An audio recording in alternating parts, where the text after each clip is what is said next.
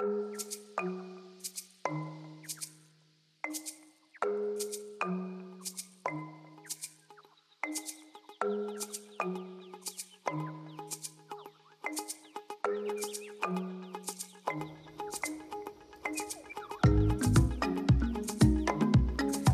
La ciencia que estudia, analiza, observa el tiempo, no el discurrir de la vida, ese otro que trae viento, lluvia o arco iris. Bueno, esa ciencia, la meteorología, es eh, en la que ese experto, Peyoria, de hecho, es el responsable de la agencia AEMET en Navarra y con él conocemos un poco mejor eso de lo que se habla en los ascensores y entre desconocidos para romper el silencio.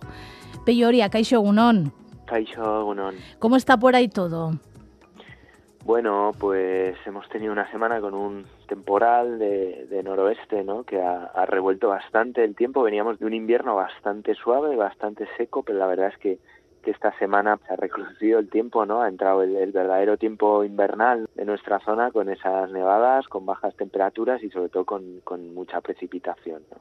Bueno, y queríamos hablar de la nieve, que es un fenómeno muy apreciado por aquí. Y a pesar de que hemos pasado, como tú decías, un invierno un poco diferente, parece que este año sí que llega la nieve en su momento, ¿no? Eso es, bueno, la verdad es que la aparición de la nieve, ¿no? En la zona del planeta donde vivimos, pues es muy variable, ¿no?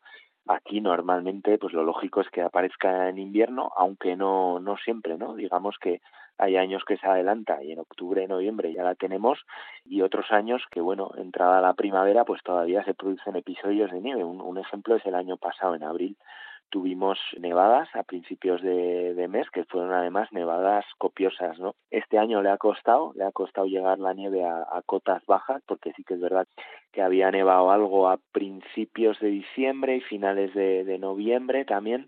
Luego tuvimos ese periodo extremadamente cálido que, más o menos hizo que la nieve desapareciera pero bueno, pensamos que este es el, primer temporal del invierno, como digo, bastante tardío, pero bueno, finalmente ha llegado, ¿no? ¿Y qué es la nieve? Bueno, la nieve es, precipitación cuya formación, digamos que es similar a la de la lluvia. Para que, que haya nieve se necesitan varios factores dentro de una nube. Primero, que haya suficiente humedad, después que haya un mecanismo que haga que el aire ascienda dentro de la nube y por último, obviamente, que, que la temperatura de la atmósfera donde se está desarrollando esa nube sea baja. Eh, estos últimos días hemos estado a, a 0, 1, 2 grados, pero donde se forma la nieve a unos 5.000 metros de altura, pues las temperaturas pueden ser del orden de, de 30 grados bajo cero.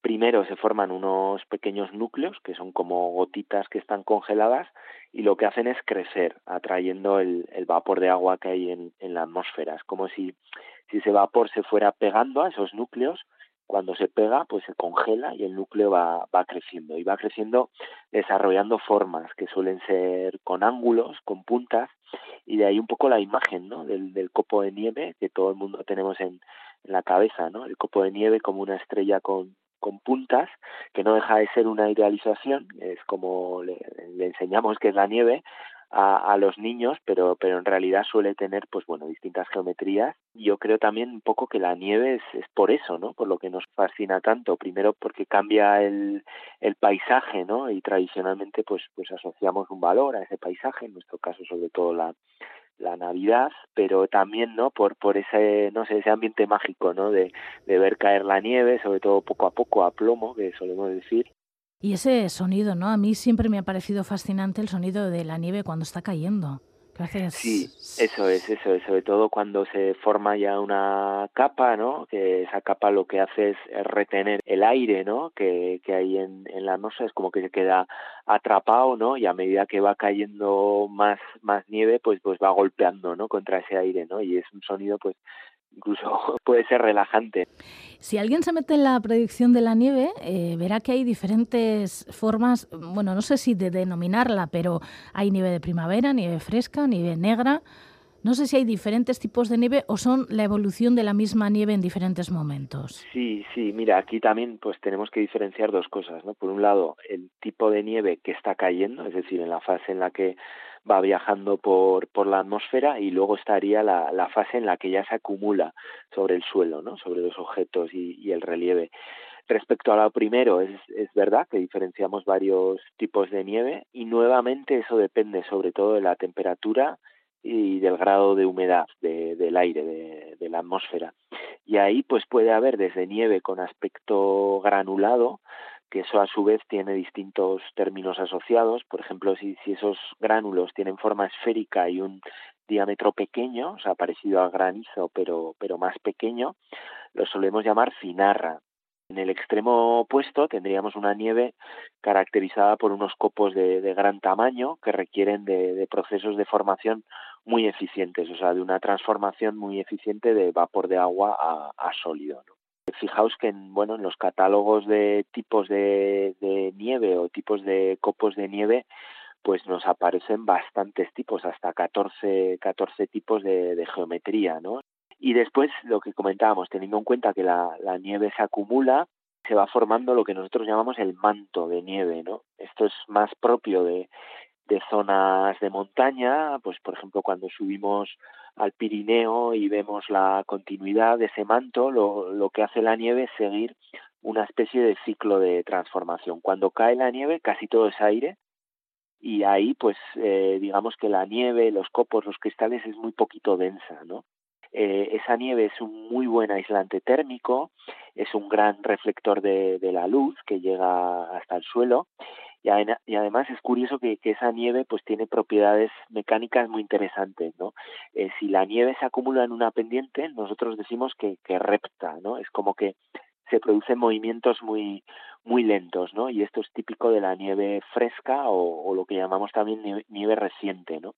Si llueve sobre la nieve, pues la nieve eh, recibe ahí un, calor muy muy grande, ¿no? Que pone en marcha un proceso de transformación y de ahí esa, esa evolución y ese ciclo de transformación que acaba con, con la nieve primavera, ¿no? Allá por marzo y abril tiene mucho contenido en, en agua, en agua líquida, y suele sufrir un proceso de, de fusión y rehielo, es un proceso diario. Durante el día se funde, se derrite y el agua empieza a fluir, pero por la noche bajan las temperaturas y se, y se hiela, ¿no? Y una cosa esencial también de la nieve es que es una reserva hídrica y esto es, es clave ¿no? para alimentar las aportaciones de agua a los embalses, ¿no? sobre todo de cara a la temporada de verano. ¿no?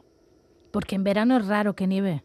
En verano es raro que nieve en las cumbres más altas no del todo porque bueno pues hay bastantes veranos en los que a 2.500 3.000 metros se puede llegar a ver nevar otra cosa ya es que, que cuaje y que se mantenga esa nieve no eso eso es muy poco frecuente y normalmente pues bueno, lo que tenemos en verano son restos, lo que se llaman neveros, de la nieve que ha ido cayendo en, invierno o nieve que todavía perdura en, en los glaciares. ¿Y qué, qué es necesario para que la nieve cuaje? Bueno, se necesita primero cierta intensidad de precipitación y luego, claro, dependerá mucho de cómo esté el suelo, ¿no? Por ejemplo, si ha llovido antes de nevar o si durante la nevada se producen fases en las que se da agua nieve, pues le cuesta le cuesta más. Si en el momento previo a que empiece a precipitar en forma sólida el suelo está seco, siempre siempre es más fácil, ¿no? Eh, suele pasar con nevadas de sur cuando tenemos una masa de aire muy fría y la nevada entra desde el sur, como eh, la famosa borrasca Filomena de hace dos años, pero lo normal en, en Euskadi, en Navarra y en el Pirineo es que nieve de norte, ¿no? Y cuando nieva de norte muchas veces ha, ha llovido previamente y por eso igual le, le cuesta un poquito más. ¿Y en todo el planeta nieva igual? Eh, bueno, pues no, claro, depende un poco de las condiciones promedio, ¿no? A nivel de clima, ¿no? De unos sitios a otros. Por ejemplo, en el Ártico, eh, en invierno, siempre que se produce la precipitación es en, en, forma sólida, porque la temperatura es suficientemente baja durante todo el invierno y de hecho durante buena parte del año. Sin embargo, esa nieve suele ser muy seca, porque no hay, no hay mucho contenido de, de humedad, ¿no? Y de hecho no suele nevar mucho en las partes más frías del planeta, ¿no? Como, como por ejemplo el Ártico, como la Antártida o como la meseta tibetana, ¿no? Que son zonas muy, muy frías eh, hay otras zonas, por ejemplo, los sistemas montañosos del hemisferio norte, ¿no? donde todo lo contrario, se llegan a acumular enormes cantidades de nieve y eso es porque están muy expuestas esas zonas a, masas de aire que llegan muy cargadas de humedad eh, también ocurre en la vertiente norte del Pirineo, en los Alpes, en las rocosas, y ahora mismo uno de los sitios que es curioso, donde más acumulaciones de nieve hay, es en las montañas de, California, donde hay, hay zonas que están reportando hasta 6, 7, incluso 8 metros de, de nieve, y la verdad que esto, pues bueno, ya pasa a ser peligroso, ¿no? Ya que puede haber pues bueno, esas movilizaciones y grandes aludes ¿no? de, de nieve reciente. ¿no? La nieve y el hielo, ¿podríamos decir que son primas hermanas? Sí, pero claro, necesitamos primero que, que la nieve esté muy húmeda, que tenga mucho contenido de, de agua y luego, pues claro, lógicamente que baje la temperatura o también que llueva sobre la nieve, como decíamos antes, o sea, ese proceso de, de transformación ¿no? que ejerce la lluvia sobre la nieve, pero luego, claro, hace falta que, que hiele, ¿no? Eh, que se mantenga ese, ese frío. ¿no? De hecho, eh, estos días en Navarra, con las acumulaciones que se han producido, estamos teniendo ya bajas temperaturas y van a hacer que en muchos sitios pues esa nieve que ha caído se, se convierta en hielo. ¿no? Antes decías que eh, la nieve son reservas hídricas. No sé si se puede comer directamente o beber directamente la nieve. No, no conviene, no conviene beber el agua de nieve. Sería igual de malo, ¿no? Que beber el agua de lluvia o incluso peor. ¿Por qué? Bueno, en primer lugar, al igual que la lluvia, porque esa precipitación no se ha mineralizado. Digamos que el, el, agua cuando cae, pues se ha movido por la tierra, ¿no? Y ha ido captando minerales que son, son necesarios para el organismo. Pero es que además, en el caso de, de la nieve, si se deposita la, la nieve, pues bueno, está en contacto con el aire, el aire si está contaminado, como puede ser el caso de, las ciudades, toda esa contaminación se deposita en, en la nieve y bueno, pues por estos dos motivos yo creo que no, no sería nada recomendable, ¿no? Eh, beber esa nieve entiendo que si lo haces en una cantidad muy pequeña no, no va a pasar nada, pero desde luego creo que no, no, no es demasiado saludable, ¿no? Pero hay muchas personas que están escuchando este espacio y que son amantes de la nieve, que les gusta los deportes de nieve o la actividad relacionada con la nieve, pero el cambio climático también está afectando y mucho a la nieve. No sé si los días de esquiar comienzan a finalizar bueno, yo no creo que, necesariamente sea así. Sí que me atrevo a pronosticar que habrá mucha variación entre unos años y otros, ¿no? Es decir, que habrá años y probablemente sean sean más que en los que la nieve escasee o que llegue fuera del tiempo habitual, pero yo no descarto ¿eh? que haya grandes temporales de nieve.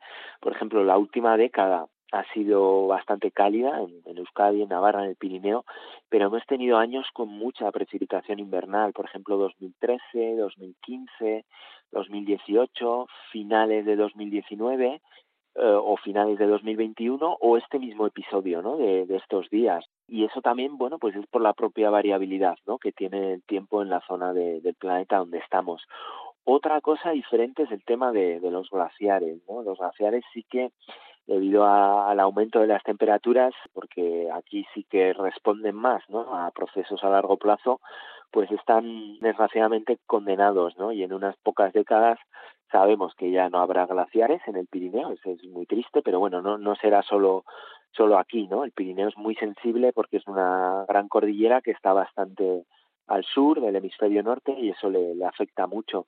Pero vamos, en todo el planeta se está observando ya una reducción general de los glaciares de montaña y esto sobre todo pues es por las más que por la propia precipitación de invierno que puede ser mayor o menor pues sobre todo por las altas temperaturas en el periodo de primavera y, verano ¿no? Bueno, otro día hablaremos con, sobre los glaciares largo y tendido porque también es muy interesante, como decías, pues los más cercanos, los del Pirineo, parece ser que están abocados a, su final, ¿no? Sí, sí, bueno, los que se dedican a esto, ¿no? Y monitorizan el estado de, los glaciares, pues ya hablan de que la extensión, la cobertura y, y el volumen de, de, hielo en el Pirineo, pues se ha reducido aproximadamente un 50% en los últimos 30, 40 años y el final, bueno, claro, hay glaciares más grandes, más pequeños, los más grandes pues, pues tenderán a, a persistir más tiempo, pero hablan ya de unas pocas décadas, ¿no? Así que quizás para mediados de siglo, pues ya sea incluso muy raro, ¿no? Encontrar glaciares en el Pirineo y bueno, en los Alpes, pues seguramente, claro, como son mayores extensiones de hielo, pues aguanten más, pero, pero bueno, ya hablan de que para finales de, siglo seguramente ya los, los glaciares pirenaicos y alpinos pues pasen a, a la historia. ¿no? Peyoria, te agradecemos mucho en estos días de tanto jaleo que hayas estado con nosotros para hablar de la nieve y esperemos que tengas un momento o dos para disfrutar de ella. Sí, sí, bueno, ahora lo bueno, ¿no? Es que viene un periodo de bajas temperaturas y la nieve que ha caído, pues aguantará, aguantará bastantes días. Eh, también son buenas noticias por, por lo que comentábamos, las reservas hídricas, ¿no? Aumentarán, eh, la situación de los embalses y esto pues bueno, hará que lleguemos allá primavera y verano, pues, pues un poquito, quizás un poquito mejor, ¿no? Que, el año pasado, ¿no? A ver si es verdad. Es que ricasco todo arte. Vale, un arte ahí.